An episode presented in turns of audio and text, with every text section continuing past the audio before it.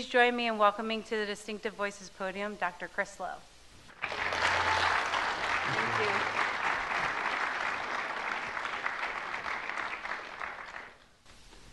Well, thank you. It's a pleasure to be here tonight. Let's see if I can get this going. So, what I'm going to talk about today is something, it's based on a project that I started with my students about 10 years ago. And what happened as I was working on this project is I began to realize that I had a very skewed view of how I was doing my science. And in fact, it made me think more about how we do science in general. So hopefully this message will kind of come through tonight, and people tell me it's actually a bit of an uplifting message, which is kind of unusual these days, right? So one of the things we hear all the time on the news is usually bad news, right? So we hear about all the bad things that are happening to our environment, and quite often we think that those things are only happening today. Well, those of us that have been around for a while know that this message has been going on for a long time, and it actually gets kind of discouraging day in, day out, where all we hear is bad news. So the problem really comes from us. We have a growing problem. The planet has had a growing problem with a number of people growing on the planet. And quite often, because we live in California, it's important that we think about California the same way. California has a growing problem as well. So California human population has been increasing exponentially. We're now up around 38 million people. And what's really cool and interesting about California is a vast majority of them live within 60 miles of the coastline. So we have had very important, direct, and severe impacts on the marine environment as our population has grown. Many of you that have lived in California a long time are very familiar with the hazy days of California. We actually had some of the worst air pollution back in the 40s. In fact, there were regular warnings about not going outside, not exercising outside because of the air quality. So back in the 40s is when we actually had the worst air quality, and those of you that have lived in Southern California a long time know what that looks like. But it was really a number of concerned citizens that pushed hard for changes. Changes because we saw the problems with our air quality. It wasn't just California, it was many other places in the nation. But it was concerned citizens from California that helped drive the Clean Air Act that was passed in 1970. So, interestingly enough, now we have 5 times more people in California than we did in the 40s, and we have 28 times more cars, but yet we have cleaner air now than we did back in the 40s. So remember, everything that we put into the atmosphere ultimately ends up in the ocean, is going to have impacts on the ocean. So the fact that we had really bad air quality and now we've done something to clean it up is a good sign, right? Now, the ocean is no different. Remember, I told you a bulk of our human population live within 60 miles of the coastline. And generally, every time we flush the toilet, that water eventually gets discharged offshore. So as a result, we've had issues, historic issues in California about having very poor water quality along our coastal habitats. So up into the 70s, we were literally discharging primary treated sewerage up to a mile offshore, and as a result, our water quality was very poor. We had high eutrophication of our coastlines, and it had dramatic impacts on many of our coastal communities, particularly organisms. In addition, we have a lot of industry in Southern California, and they were discharging contaminants directly into the environment. So for example, off Palos Verdes, we have one of the largest DDT dumping grounds, where over 100 tons of industrial contaminants were discharged offshore.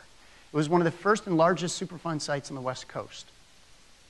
And of course, Californians rallied again with many other Americans to say this is unacceptable. We have to do something to clean up water quality. And they were instrumental in passing the Clean Water Act in 1972. Now, as a result, all of Southern California, when you think about it, 22 million people, all living within 60 miles of the coastline, all going to the bathroom every day. As a result, we have cleaner water now than we did back in the 70s. We have complete secondary treatment throughout Southern California, and in some cases, tertiary treatment, and as many of you know, it won't be long soon before we go toilet to tap. So part of that is an important part of water conservation, but the other part is it's been instrumental in helping us clean up water quality in our coastal waters. And we still have problems with urban runoff, and we still have problems with trash and things like that getting into the ocean. But the point is, we recognized we had water quality problems, and we did something about it 40 years ago. So California is also really unique in that we come from a community of seafood lovers. In fact, California's early economy was based on commercial fishing. So as a result, of 100 years of commercial impacts and recreational impacts, we've seen dramatic changes in many of California's fish species, and it's had major impacts on our economy over time. So for example, I'm just going to talk about some of the fisheries that have occurred in Southern California. So the purse seine fishery originally started in 1915, and it was targeting things like tuna, barracuda, white sea bass, what we call wet fish, which are bait, which people also eat, so sardines, anchovies, things like that. Most of those fisheries are gone. They're almost all gone. All those commercial purse seine fisheries that were targeting those populations, we had major canneries in San Pedro and San Diego, those have all closed up. All those fisheries are gone. The largest purse seine fishery still in existence in California targets market squid. In fact, it's the largest commercial fishery in California. We also had trawling in California. So otter trawls are trawls that you drag along the bottom. There aren't many places along the West Coast where you have suitable habitat for doing that, but Southern California has an extended shelf with sand. So Southern California had quite a bit of trawling going on. And it was targeting things like flatfishes, halibut, soles, whiting, and eventually we figured out how to put wheels on the trawls so we could drag them over rock, and then we were targeting rockfish. Now, most of the commercial trawlers in Southern California that were targeting things like California halibut are gone. There are 6 boats left in the fleet. There are only 3 places in Southern California where they can still trawl. So that commercial fishery is pretty much gone. Entangle nets. So entangle nets, also called trammel or gill nets, are basically a net that you put into the water that becomes invisible, fish swim into it, and they get caught around the gills. That's why they're called gill nets. This fishery grew very rapidly. It actually started in the 40s, but the problem was the net they were using was made out of cotton or other materials that were visible to the fish. But it wasn't until the advent of plastic in the 1970s that we developed monofilament gill nets. When you put that net in the water, it becomes invisible. Now, this industry exploded in California. The gill net fishery was targeting offshore, targeting species like swordfish, thresher sharks, mako sharks, and inshore, they were targeting things like halibut, angel sharks, and white sea bass. Now, because of problems of bycatch in coastal waters got so bad that the state of California voters voted to ban the use of gill nets in nearshore waters in 1994. So this fishery literally grew and crashed in a period of 15 years. We've had a number of hook and line fisheries in Southern California, ranging from long lines. This is where you put out a line with a bunch of hooks on it, and then you pull that line up and hopefully you have a bunch of fish. Most of the commercial long line fisheries are gone that used to exist in California. They've moved to other waters. They've been replaced by recreational hooks. So it's estimated that we have over 1 million recreational anglers that fish in Southern California waters alone, 1 million anglers. So the bottom line is we have a history of taking too much, and that history goes back well over 100 years in California. So we had problems of major overharvesting and hunting of marine mammals. Those were virtually hunted to the verge of extinction back up until 1920, 1930. We had dirty fisheries where even though these populations were being protected, they were still bycatch in commercial fisheries. So we had problems with bycatch. And generally, we had a systematic loss of marine predators. So humans, by and large, like to go for the biggest and the best. We have a penchant for predator flesh when it comes to fish. The ones that taste best to us tend to reside higher in the food web. So we have systematically eliminated many of those, either directly by harvesting them or indirectly as bycatch in other fisheries. So it wasn't that we didn't recognize these problems decades ago. In fact, in 1973, the Marine Mammal Protection Act was passed because we saw what was happening to whales and marine mammals throughout U.S. waters. Of course, we banned the use of gill nets in 1994 in California. The Magnuson-Stevens Act, which is the federal act that requires that we manage our fisheries in federal waters, was first passed in 1976, recertified in 1996, and one of the major focuses in 96 was reducing commercial fishery bycatch. And then, of course, Californians, being very good environmental stewards, passed the California Marine Life Protection Act in 1999, which has a whole series of policies and regulations in them to help restore some of the fisheries that we know have been overfished for several decades now. So it's not that we haven't recognized these problems for a very long time. So the challenge that we have is we have basically systematically removed many of the top predators. And even if we didn't remove them, we removed key prey that we've foraged on and therefore have taken away the important prey for them. So many of the predators didn't have sufficient resources and have left Southern California waters. So the bottom line is When we see a loss of predators, we know that this creates a food web that's out of whack. We've probably had a food web that's been out of whack in California for about 100 years now. So humans, basically, we start at the top, but we basically feed our way through the food web. We feed at all levels now. So while we get more bang for the buck feeding at the higher levels, we have worked our way down to much lower trophic levels. So I want to talk about this gillnet fishery again, because it's a really important one, and I think it's one that one regulation of banning the use of nearshore gillnets, I think has been really pivotal in seeing important recovery in many of our predators in California waters. So there were two gillnet fisheries. There was an offshore drift gillnet fishery, and basically what they do is go offshore, set the net at night, let it drift, and animals would swim into it, and they'd get tangled, and they'd pull it in. There was also a nearshore set and drift gillnet fishery that was targeting things like halibut, white sea bass, and this was literally, some of these nets were set from the shoreline out offshore to intercept animals as they made their coastal migrations. So this fishery grew literally within 10 years, it overcapitalized. There were 1,000 permits issued to boats in Southern California alone. And the great thing about this fishery was you didn't need a big long net to do it, you didn't need a big boat, you could do it out of a 28-foot boat. So it grew very, very rapidly. What we saw, and fishery managers saw, were a rapid reduction in the target species. So all these species listed here, within less than a 10-year period, we saw a rapid decline in catch rates. But what really cooked this fishery was bycatch.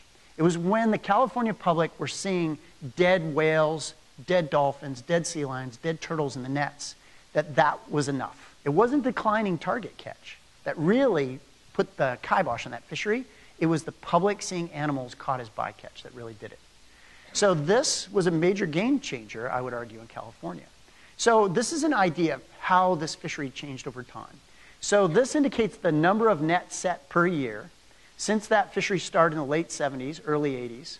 So we can see in the offshore gillnet fishery, they both peak in the mid-80s, and then they rapidly decline. So part of that decline is the fact that there were so many fishers competing for so few fish now that many of the boats couldn't compete, and they started getting out of the fishery. In addition, managers were recognizing the problem and began to regulate the fishery. So at its peak, over 1,000 permits were issued for the nearshore gillnet fishery, 1,000 boats in Southern California alone. So the nearshore gillnet ban goes into place in 1994, and since then, we can see that gillnet fishing effort has been fairly stable. So remember, there's still gillnet fishing occurring in California. They just can't fish within 3 miles of the coastline, inside state waters. So now in the offshore drift gillnet fishery, there are only 16 vessels left. And the belief is that probably within the next 2 years, that fishery will be gone. For the nearshore fishery, there are 140 permits, but only 40 boats still fishing. So those boats are actually still harvesting things like white sea bass. So since its peak in the mid-1980s till now, there's been an 82% reduction in that fishery. I mean, it grew rapidly and it crashed. So if we look at where gillnet fishing was occurring, I mean, it occurred all throughout Southern California. These are what we call Department of Fish and Game fishing blocks. They're 10 nautical miles by 10 nautical miles, and this is only information that fishers had to give as to where they were fishing. So they didn't have to disclose their secret fishing spot. They just had to say somewhere within one of these blocks. So what you can see is that there's a lot of fishing effort occurring along the coast. This gray line you see right there indicates state waters. So back prior to 1994, gillnets were being set all along the coastline and also in offshore waters. So this was a big fishery. It grew and closed really quickly. So since its ban, believe it or not, there are signs that things that were being targeted in that fishery, like white sea bass, are coming back. So if we look at some of the historic data, some of the historic landings going back to the 50s, some of the record landings for white sea bass back then. And then the numbers come way down, and then during this period when the gillnet fishery is fishing the heaviest, they basically fish them out. Gillnet ban goes into place in 1994, and since then we've seen it steadily rising. So just this one management practice has done a lot for bringing back a species that was heavily targeted in that fishery. But what about species that weren't targeted in that fishery? These are bycatch species. So species like giant sea bass, things like soupfin sharks, leopard sharks, were all caught as bycatch in that commercial gillnet fishery. And since its ban, we've seen basically all these populations steadily increase.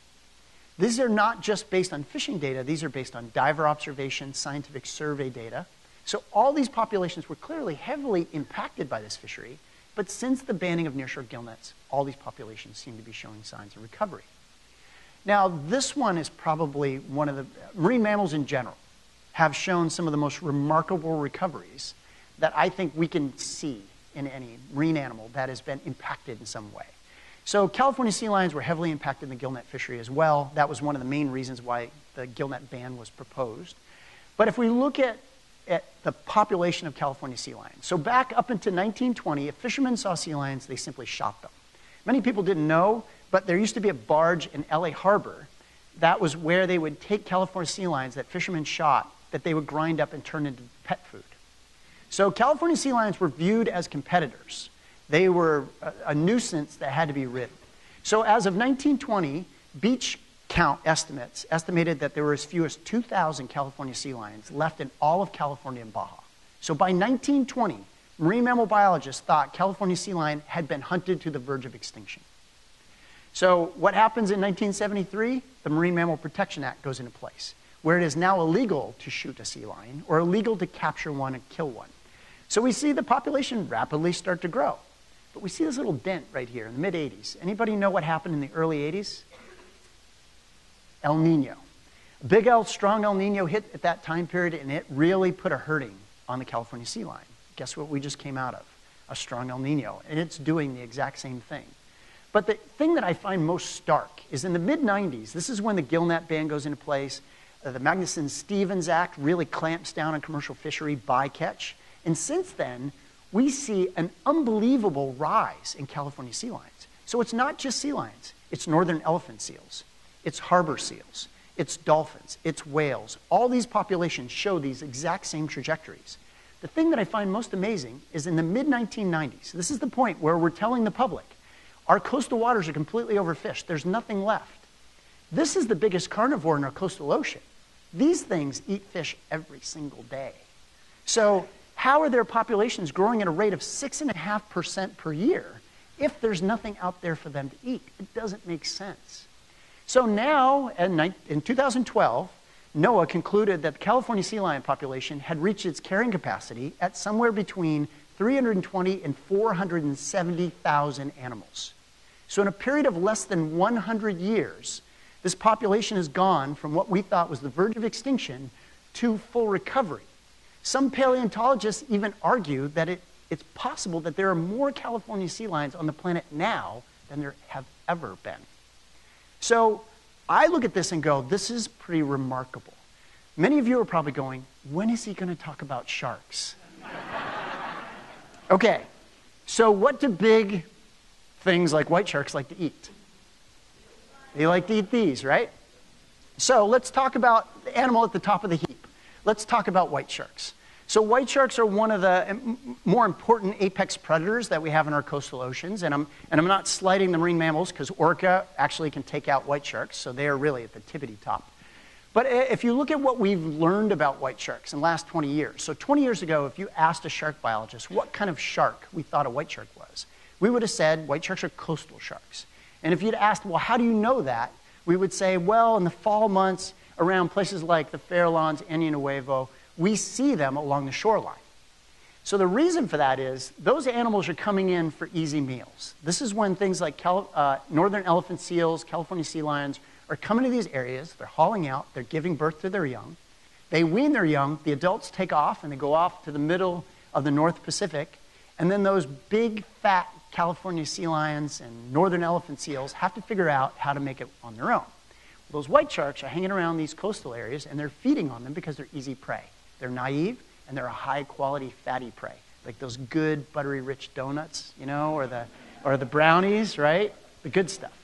So, but what we found is that white sharks basically are very vulnerable to overfishing because they have life histories much like us. So they take anywhere from 9 to 12 years to reach sexual maturity. Females may only reproduce every 3 years.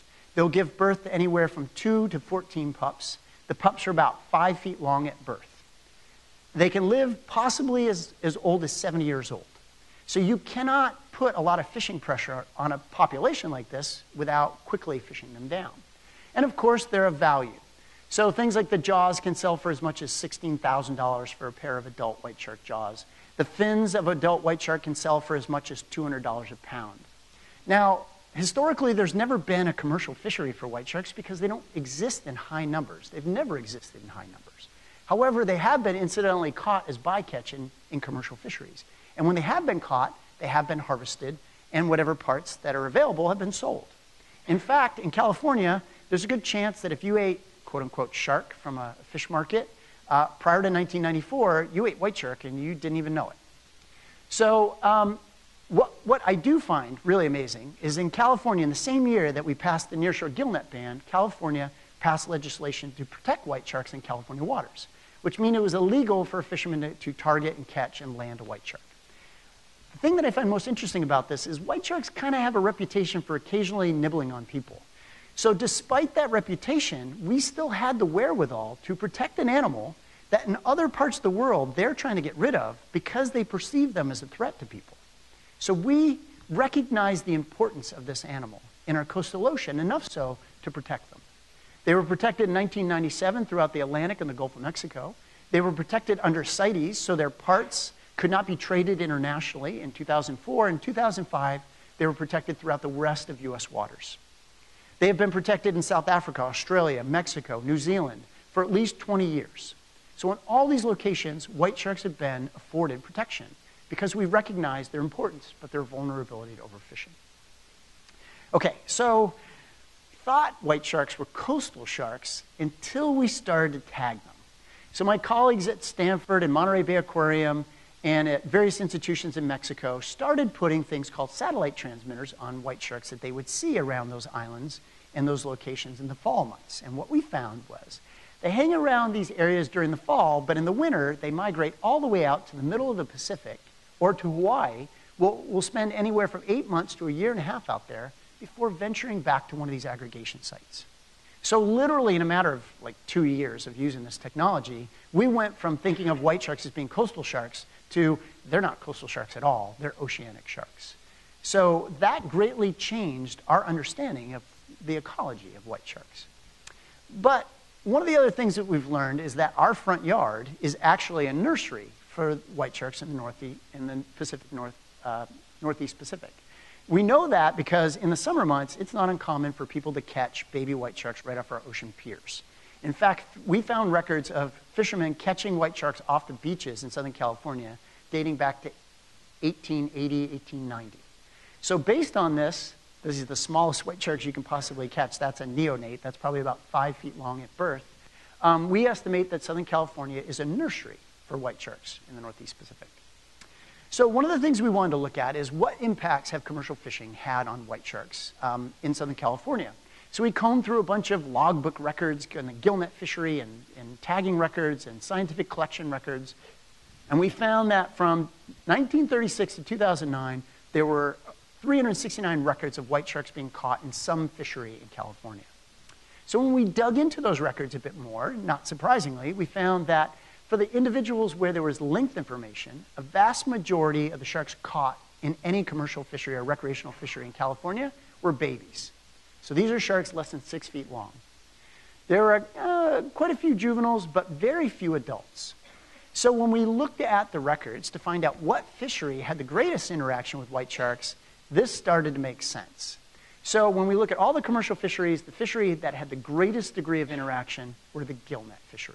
Remember that fishery started in the late 70s, kind of went through to, you know, kind of the mid-90s before it was heavily regulated.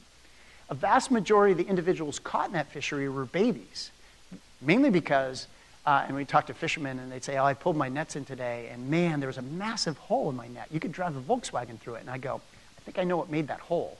Adult white sharks blow right through gillnet, like it's nothing, like it's thread. But some of these other techniques like harpoons, obviously you can get bigger sharks. Interestingly enough, one shark was caught, baby white shark was caught with its head stuck in a lobster trap. In addition, the next most frequently fishery that interacts with white sharks the most was recreational fishing, hook and line fishing. And again, this comes back to fishers accidentally catching these sharks off piers or off beaches and things like that. So, but obviously this gillnet fishery had major impacts on the white shark population, particularly the babies.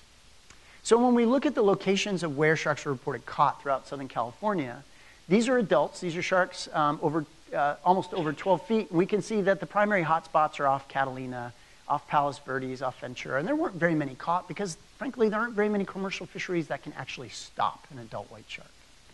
When we look at juveniles, we see this pattern of more along the coastline, but it's really when we look at the babies that we see this pattern, where most of the babies were being caught in these coastal blocks. So there appear to be hot spots off Ventura and Santa Barbara, off Santa Monica Bay, off Huntington Beach, and then down off San Diego. So this is just based on fishing records. So remember, fishing is kind of biased. Fishers fish where they think they're going to get the most fish, so they're not fishing equally around. So we have to be careful about how we use this information to figure out where baby white sharks go. So one of the interesting trends that we saw over the time that we did this work, and I did not believe, because of many of the things that I started this talk talking about, shark populations are overfished, everything's gone, everything's bad, nothing can get better. So when we look at this record, here are the fishing efforts for the different gill nets. We see the number of sharks being reported landing in these fisheries increase, and they reach the peak, and then they start to go down. So it's probably clear, remember, up to this point, all these sharks that are caught in the fishery were landed. They were sold in fish markets as shark. It was perfectly legal to land white shark, and it's perfectly edible.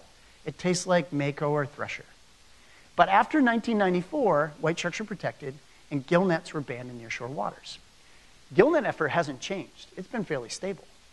Look what happened to the number of baby white sharks being incidentally caught in the remaining gill net fishery outside 3 miles. These numbers have been steadily increasing over time. So I looked at this, and I thought, nah, it can't be. Can't be. Can't be the population's increasing. We're telling people that shark populations, everything's overfished. How is this possible? But you can't have more babies without having more mommies. And the lifespan of a white shark is about 12 years. And that kind of matches this pattern that we're seeing in terms of protection and changes in many of our commercial fisheries that probably had pretty significant impacts on white sharks. So what we've been doing for the last probably 8 to 10 years is actually working with many of the commercial fishermen. If they caught a shark in their gill nets, they would call us up. My students and I would meet them down the dock, and here is a white shark in a fish tote. This is 4 feet by 4 feet. These are legal-sized California halibut. They'd put the shark in the tote, they'd call us up, they'd bring it back to the dock. My students and I would meet them there. We would take tissue samples, blood samples for genetic analysis. We'd fit them with a variety of transmitters, and then we'd take them offshore and let them go. Now, by doing this, we had two questions we wanted to answer. Number one, can a shark caught in a gill net that could have been in that net overnight, stuck in this tote, brought all the way back to the dock, poked and prodded by a bunch of scientists, then taken out and released, could it survive that?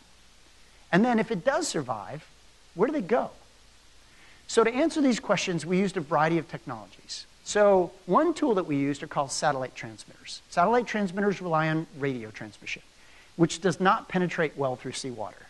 So the only way you can send a satellite signal is the antenna has to be in air. So one type of transmitter we used are called spot tags. These actually get bolted to the shark's dorsal fin. And every time the fin breaks the surface, the transmitter starts pulsing, sending a signal to the satellites, which then send me an email to my desk saying, shark number 205 just popped off, and here's the latitude and longitude. When the shark goes back underwater, the transmitter stops transmitting. So every time it pops up, I can get a latitude and longitude for the shark. Now, these things are not marine mammals. They do not have to come to the surface to breathe. So when we first started putting these very expensive transmitters on these sharks, we thought, how many positions will we actually get? So the other tool we used are what are called pop-off archiving satellite tags.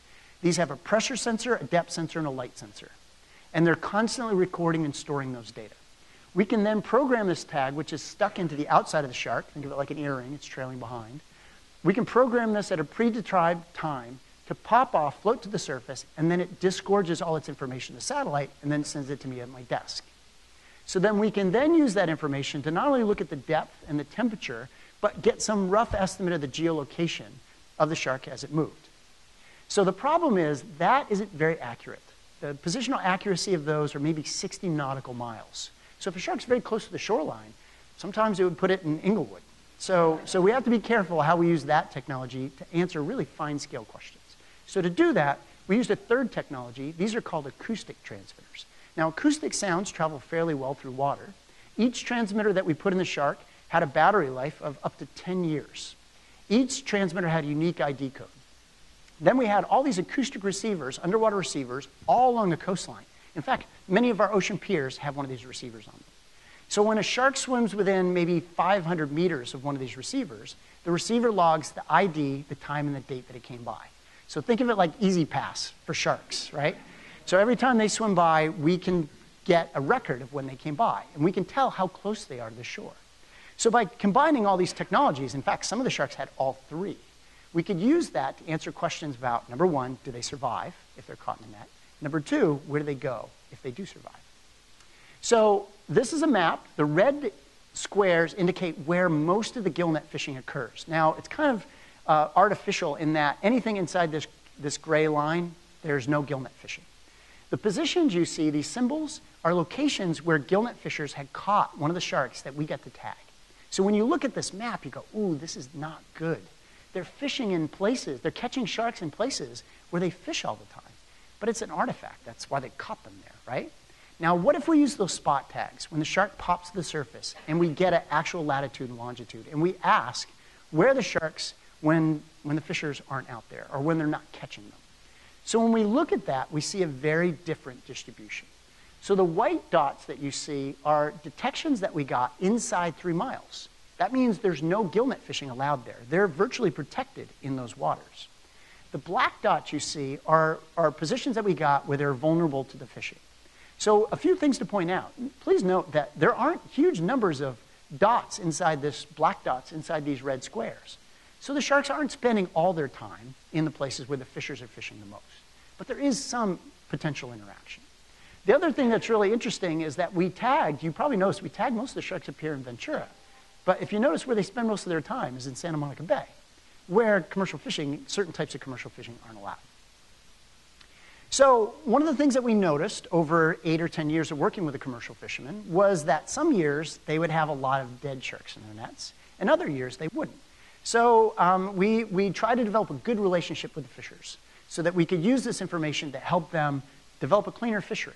So one of the things we started to ask them, well, what happens when the sharks are dead in the net? How are you fishing? So one of the things that we started to find was that if a shark was live in the net, chances are they checked the net in less than 24 hours from the time they set it. However, if they left their nets out for more than 2 days, 40 hours plus, there was a very high likelihood that a shark would be found dead in the net. So, if the fishermen want to reduce mortality on sharks because they're a protected species, they just need to check their nets more frequently. And we know that works because these live sharks, 94% survived after they had them in the net, they brought them all the way back, we put all these tags in and we let them go.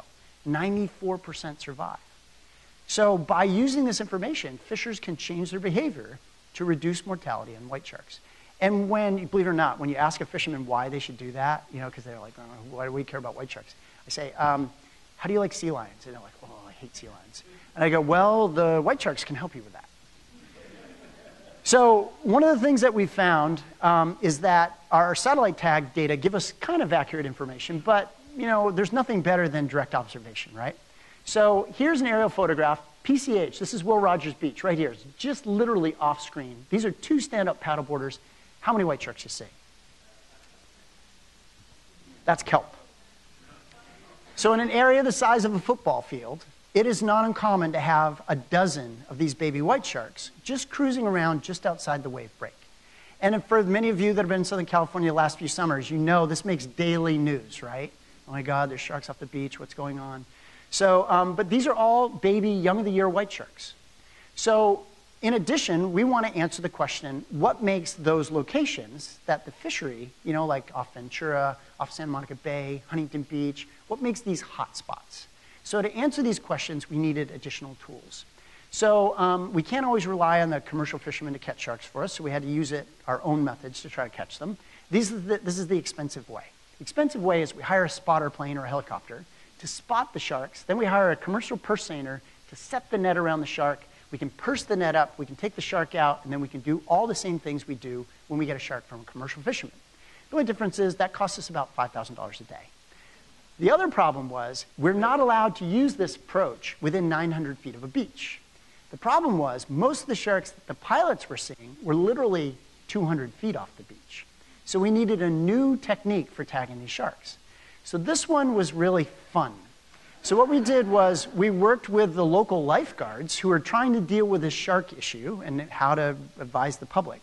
So by using the lifeguards, they would be on a jet ski, they'd have a tow board. I'd stick one of my grad students on the back of the tow board. We would have, and by the way, they'd fight over that opportunity. They fought over it. So then we would have either a helicopter or a drone spotting, telling the jet ski operator where the shark was. They would drive up in front of the shark, the student would roll in the water. As the shark would swim by, they would quickly dart a transmitter into their back. So then we could actually, and the sharks would just kind of keep hanging around, so we could tag them even though they were very close to the shore. In fact, sometimes my students were in such shallow water that after they tagged the shark, they would stand up, and you could see, you know, from the knees up. So these sharks are in really shallow water. So now, in order to use this technique, so these are acoustic transmitters. In order to use this technique, we needed listening stations all along the coast. So in Southern California, we have over 100 acoustic receivers throughout Santa Monica Bay, around the Channel Islands, all throughout Orange County. And then my colleagues, Mexican colleagues, are doing the same thing. There's another white shark nursery down here in an area called Vizcaino Bay. And they have another series of acoustic receivers here. So by using these receivers, we can look at how much time sharks are spending at certain beaches, and do they migrate. So this is what we call an abacus plot. Each one of these is a white shark that we've tagged over time. These little dash marks indicate days that they were detected. The black dashes indicate detections in Southern California. So you can see sharks are detected primarily during the summer months, and then during the winter, we don't hear from them. Maybe the next summer they come back and we hear from them again and again. These red dashes you see were sharks that were tagged in Southern California during the summer. They spent all summer here. And then in the winter, they migrated all the way down to Vizcaino Bay and went in Scammon's Lagoon. Scammon's Lagoon, where the gray whales go and breed in the winter. So these little sharks overwintered in Scammon's Lagoon, and then the next spring, some of those sharks came back to Southern California. So by using this technique, we can begin to understand not only how close to shore these animals are, the habitats they're using, but their migratory patterns. If you go to this, scatton.org is a website that we have where you can actually see tracks of juvenile white sharks that we've tagged in Southern California. So basically what you would see here are flashing lights would indicate detections of these sharks as they moved along the coastline during 2015. Now 2015 was an interesting summer for us because it was followed by a non-winter. Because of the El Nino, we didn't have winter. So normally in past summers, our sharks would be around all summer long at a particular beach. And then what would happen is November and December, when our water temperatures would cool off, they would make a rapid migration down to Baja, and then they would overwinter there. So our satellite transmitters also confirm this migration, right? So we had sharks that we tagged up here, spent all summer long along our beaches, and then in November and December, when our water temperatures started to cool off, these sharks booked it south for Baja. So here we have a shark that we tagged off Ventura with a spot tag. And these dark circles you see are detections that we got when the shark broke the surface, right? So during the summer, it's up here off these beaches, makes this migration down to Vizcaino Bay.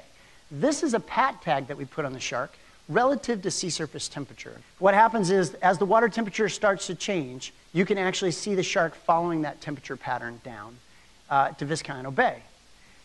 This was a shark that was caught in Southern California by Monterey Bay Aquarium, who is our funder for this project.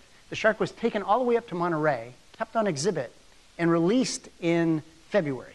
The reason why they released that shark was because it gained 100 pounds in 6 months, no, 4 months, and it started eating its tank mates. So what they did was they released it in Monterey in February. By the way, the water's pretty cool at that time of year. There's a video that would show that shark, I mean, literally booking it from Monterey all the way down to Mazatlan. The warm water, it hit Mazatlan. It's like, oh, finally it's warm. And it hung around Mazatlan for probably about 3 or 4 weeks. And then a slug of warm water started coming up in the spring, and it pushed it all the way up into the Gulf. So it made its way all the way up to about Laredo. And then what happened was the sea surface temperature got so warm that we saw the shark, based on the satellite tag, go deep. And it started spending all its time at about 300 feet. So the sea surface temperature got too warm for that animal. So this became really kind of important information. Okay, so one of the things that we found based on the tracks that we did was that there appeared to be a very narrow temperature range that was influencing these sharks. So they like water temperatures probably between about 75 degrees and as cool as probably 60 degrees, maybe 58 degrees. If it got below 58 degrees, they didn't like it, and they booked it south. Now, this is kind of interesting because white sharks are endothermic. So basically, as long as they keep swimming, they can make their bodies warmer than the water. They have all the same equipment as the adults. So an adult white shark can venture all the way into Alaska waters. They can keep their bodies 15 to 25 degrees Fahrenheit warmer than the water that they swim through as long as they're swimming. Now, the babies have all the same equipment, but they're too small to keep the heat. They lack the thermal inertia to keep the heat. So what happens is, in the winter, during our normal winters, when the water gets below 60 degrees, they migrate south and they hug the coast. Where they end up in Baja, their water temperature at that time in winter is equivalent to our summer water temperatures. So using this information, one of my grad students developed a model, a spatial model, to predict where you'd expect to find juvenile white sharks. And what he did was he ran this model for 10 years, pre-El Nino, El Nino, and post-El Nino. So what you're looking at is a probability map. So the red indicates highest probability. And what you'll do is, this is a date and time, date counter. So what you'll see is in the winter, Southern California waters back in 2003 are too cold. So as we get into the summer, the waters warm up. Now we see high probabilities of seeing those sharks, right? But in the winter, it gets too cold, and we see that that area moves south and all the way down into the Gulf. So remember, we generated this spatial model based on the actual tracking data that we gathered and the temperature data that we gathered from the sharks. So the sharks are telling us what conditions they're looking for. What was really interesting was in 2014 and 2015, during that strong El Nino, we didn't have winter. And the model predicted that sharks wouldn't leave Southern California. And in fact, in Vizcaino Bay in the summer, it actually got too warm for sharks there. And my colleagues who were working there noticed in 2014 and 2015, they saw very few juvenile white sharks in Vizcaino Bay. Most of the animals we saw were up here in Southern California. The other interesting thing is, prior to this last El Nino, it was rare to ever hear about a juvenile white shark north of Point Conception. California current sweeps along here, bringing cool water. During that El Nino, strong El Nino, we had juvenile white sharks all the way up to Monterey, Santa Cruz. So this model actually did a really good job at predicting where you should expect to see these sharks based on the environmental conditions that they told us they liked based on the movements. So one of the questions we want to ask is, how are these sharks using these beaches? What makes certain beaches so special? So to do this, we need finer scale tools. So I've partnered with a roboticist and computer scientist at Harvey Mudd. And what we did was we got a grant from National Science Foundation to create shark tracking autonomous robots. So basically, these are kind of off-your-shelf oceanographic AUV, autonomous underwater vehicle, that we equip with a pair of ears. So these ears are listening for a transmitter on the shark. It can determine a bearing, and then we can estimate a distance by trilateration. We then program the robot to autonomously follow the shark, and because it knows where the shark is in 3D space and time, it's determining its position. Now, because this is a standard off-the-shelf oceanographic tool, we equip it with temperature sensors, light sensors, depth sensors. We program the robots to move up and down and move through the water column while it's tracking the shark. It can do something my students can't do. It can chew gum and swim at the same time. So basically, this robot is characterizing the world around the shark, and we're getting very high-resolution information on what the shark's doing. This is very different from what we've used how we've used technology in the past. Because in the past, we knew animals went from point A to point Z, but we didn't understand why. By using this really high-resolution information, we can better understand the context under which animals make decisions. So this is really a game changer in terms of new technology. We're coupling that with what we call smart tags. So these are shark backpacks. So basically what this is a 3D accelerometer, a depth sensor, a pressure sensor. It's got an acoustic transmitter, so the robot can follow it. And it's got a video camera, a video logger. So what you're seeing now is what the shark sees. So we can clamp this on the shark's dorsal fin. It'll stay on for 24 to 48 hours. And it'll pop off, float to the surface. We can pick it up and recover it and download all the information. So based on that, we not only know how fast the shark's tail is beating, we know whether it's going up or down. We can put that in the context of the video camera, so we can basically understand why the shark is turning left based on what it sees or what it's experiencing. So by coupling that robot that's characterizing the environment, by getting really fine-scale information on what the animal's doing, we can better understand how they're using some of these coastal beaches. Are they there to feed? Are they there for safety? Are they there for warmth? In addition, you know, why limit yourself to underwater? We're using the air as well. So we're using drones as survey tools. In fact, we're working with lifeguards to provide them with useful survey tools. So drone technology is super cheap, and it's become a very powerful tool if used in the right hands, right? So right now we're developing autonomous systems. They already exist. You literally click points on the map, and it will go out and fly a transect at whatever altitude you set it at. We can equip them with stereo video cameras, so two cameras synchronized. We know exactly the distance apart. So when they videotape a shark from the air, we get two synchronized images. We know the distance between the two noses, and we can use that to estimate the size of the shark. So working with computer scientists, we're developing onboard software that will provide lifeguards with an estimate of how big a shark is using stereo cameras.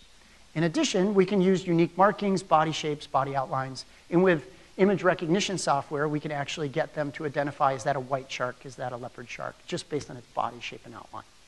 So these tools are gonna be great tools. They're cheaper than hiring planes and helicopters. You can fly them out of the boats, and we can equip all our lifeguards with those. So they don't have to send a jet ski out to say, what size shark is that, should I close the beach? They can use this to gather scientific data and use it for public safety. The other tool we're using, because despite all our efforts, we can't tag every shark in coastal waters. So what we're also using are underwater video cameras. We call them RUVs. Basically, they're GoPros on a stick. So what we do is we take two GoPros, we stick them on a PVC pipe, we go outside the wave break, and we stick this thing in the sand. So the visibility is not usually that good, and my students go out all the time with their cameras trying to get video footage, and the sharks aren't gonna go close to people in the water. But when we put the cameras out there and we turn them on, just let them run, sharks are actually curious of the cameras, and they'll come up and take selfies. So unfortunately, if I could show you the video, I'd show you our greatest clips of, you know, these baby white, it looks enormous, but it's a baby, it's only 5 feet long, coming up and get its picture taken. Then what I do is I have undergrads go back, go through the video footage, and what they can do is they can identify individuals based on unique facial markings. So using this technique, we can identify individuals that we haven't even tagged yet. And because we can do these at all the different beaches, we can ask, well, did a shark that we didn't tag at this beach actually end up at this beach? So by building a library of facial recognition pictures, we're working on developing software that will do this autonomously, which my undergrads are really excited about. So the bottom line of my talk is this. It's taken decades, and because I keep asking, why are people asking me where all the sharks are coming from and what's happening? I keep asking this question, you know, why is it so hard to recognize that a population can come back? Well, if it takes decades, sometimes it's not until it's really in your face before you recognize it. And I think this is something that had to happen for me to see this. In addition, I would like to point out that the goal of the Magnuson-Stevens Act, the Clean Water Act, the Clean Air Act, the Marine Mammal Protection Act wasn't to save white sharks.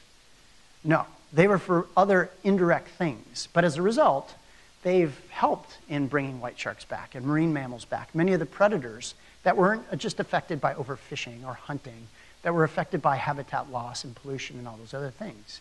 They can't come back at the rates they have if we haven't fixed some of these things.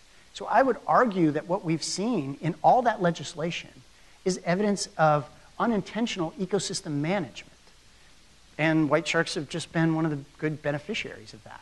So I would argue, you know, California condors, they get all the credit for being an endangered species trying to recover, but I would argue white shark, recovery of white sharks is probably one of California's greatest conservation success stories. So while hopefully this leaves you with a good tingly feeling that, yay, we can do things better, we have new problems, we have bigger problems, and they're not necessarily regional, they're global.